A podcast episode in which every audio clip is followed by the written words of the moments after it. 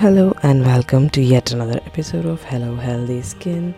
This week we are on to the theme mission with themes history, mystery, and mythology. So I chose to talk about history, uh, which also brings about ancient uh, stories which we've heard. So when it comes to skincare, I also wanted to bring in something related to me, something that I have seen so, I wanted to talk about my ancestors. I've probably not seen them use all those fancy bottles or tubes or tubs of cream and not many products at all, but they all had buttery soft skin, smooth, supple, and which was glowing. And I really love just to hold my grandma's wrap her around my arms so so buttery soft skin. You can't even imagine. But all they do have is simple ingredients. I was quite astonished to know that they hardly had about a handful of ingredients to take care of their body and skin which is something that we should be very proud of that we don't get to spend um, dozens and dozens on fancy products. But um, I mean, we use shower gel, we use body scrubs, we use body butters, but quite simply, what they used was Ubtan, Malai or milk cream, curd, besan, turmeric, from the backyard, or even your oils at home, your coconut oil, your sesame oil, they've all got great benefits. Sometimes we might question traditions. Why would they do that? Why would they do this? Why are we being made to do this, that? But everything behind that has a reason, and I now understand that very, very well as I mature they did not have fancy nail paints but they had henna. They did not have hair dyes but they did have henna once again to rescue. They did not have any antibacterial or antifungal creams for acne or something. They what they normally just used was the leaf of neem plant to help them during the time same goes with all those blemishes um, marks everything. They used oil they used their own diy packs. Um, not very complicated. Um, very very easy to make at home and very um, what do you say? Devoid of chemicals and has a, a longer shelf life. You can even make them in a jiffy and uh, there was no need for um, making larger quantities just do them in a split second and then start using them. But are we able to do that now? No. We order products we use them here we use them that sometimes it's get delayed when it uh, to get it to your home. We get tensed that we can't do without the product that was not their problem at all. That is something that we should draw inspiration from and then be like them, contribute more to sustainability or clean beauty, which I discussed in some of my previous episodes. Um, so, if you haven't listened to that, so I'd suggest you take. Uh, rewind back a couple of episodes and then just listen to them. But one other woman uh, who I, not just me, the whole world looks up when it comes to beauty and skincare is someone very, very special. So I'd hope to hear something about her from Suyog who's a fellow podcaster. So we are collaborating for this team mission. So let's hear him talk about the most beautiful woman in history.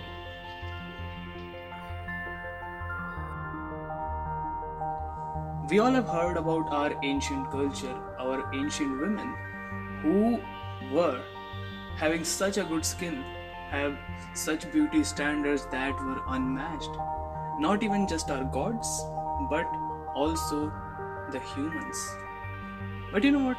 Let me take you to another journey of another person, another realm, another pantheon. A woman from that part where it was all male dominated. Yeah, I'm talking about the pantheon of Egypt, the Egyptian pantheon. And here I'm going to talk about the most beautiful woman throughout the history. She's named as the most beautiful woman throughout the history, and her name is Cleopatra.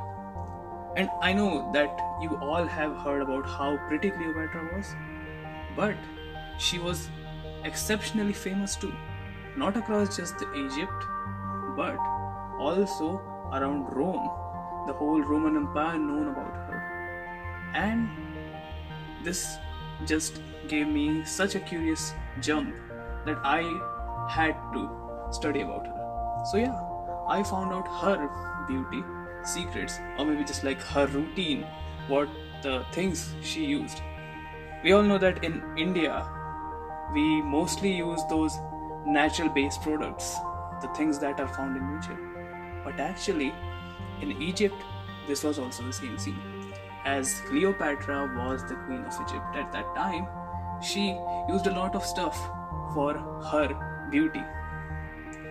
It is said that she was so beautiful that people of Egypt worshipped her as the incarnation of goddess Isis, I S I S uh, not the one we have currently right now, but the Egyptian god Isis.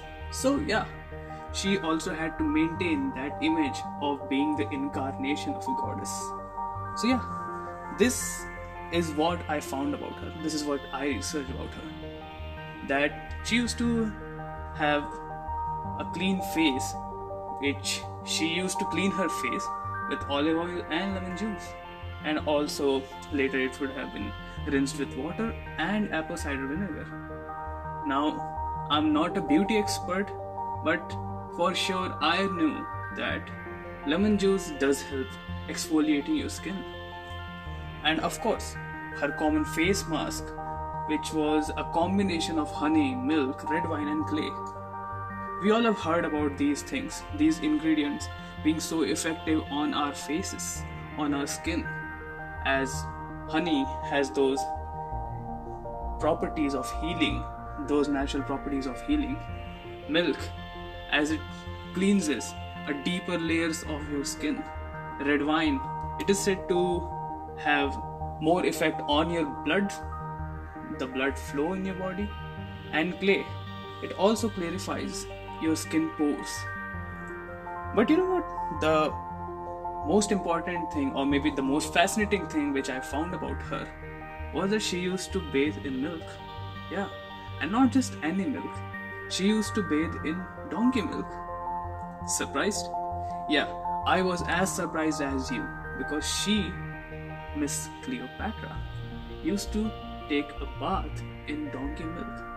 And somehow she knew at that time that donkey milk has some special properties which helps her heal, which helps her glow, and also maintain that image of being a goddess. And I guess that's how she was worshipped. She was not just a beautiful woman, but she was also a practitioner. She was also beauty with brains. After the bath, she used to have that body lotion, which we all currently use or which we all have and known. But at that time, she used to have a mix of beeswax, cactus oil, rice, and castor oil as a lotion, as body. Is what I found about Cleopatra. Those routines, those stuff that she used, those natural products she used for maintaining her supreme beauty of her time. That's all from my side. Thank you, Suyog, for that absolutely um, wonderful and insightful information about Cleopatra. Yes, she was the woman I was talking about, the most beautiful woman. But if you do take a look at her um, skincare routine, it mostly did have simple ingredients which were easily available. Now, she used royal jelly, which is nothing but the bee wax that we have now has all the vitamins, minerals which are needed for your skin, which help in increasing the elasticity and boost collagen, and also helps uh, reducing signs of aging. Next up, she used kohl for her eyes, um, which was once again natural, which got infused with cinnamon bark. Henna is something that we can't live without now, but would you? Believe that Cleopatra also used the same for her nails instead of nail paints.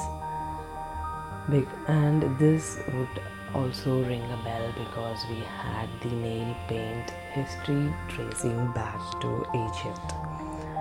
And one other thing is that she is the most beautiful woman, though the research secrets are still mysterious we do have some of her routines leaking up and which are quite easy for us to adapt in our lives. She used sea salt soak for her scrub and rose water for her acne mask and a seaweed rinse, honey and henna on her hair for the color of her hair. You know, we all think that people have complicated lifestyles, but actually, when you deep dive, it's pretty simple. So, the series of episodes which I covered had something to do with skincare and history. Do listen to all of them and then let me know your feedback. I'd be happy to hear about them and don't forget to say hello to your skin today. This is me signing off. See you on another episode of Hello Healthy Skin.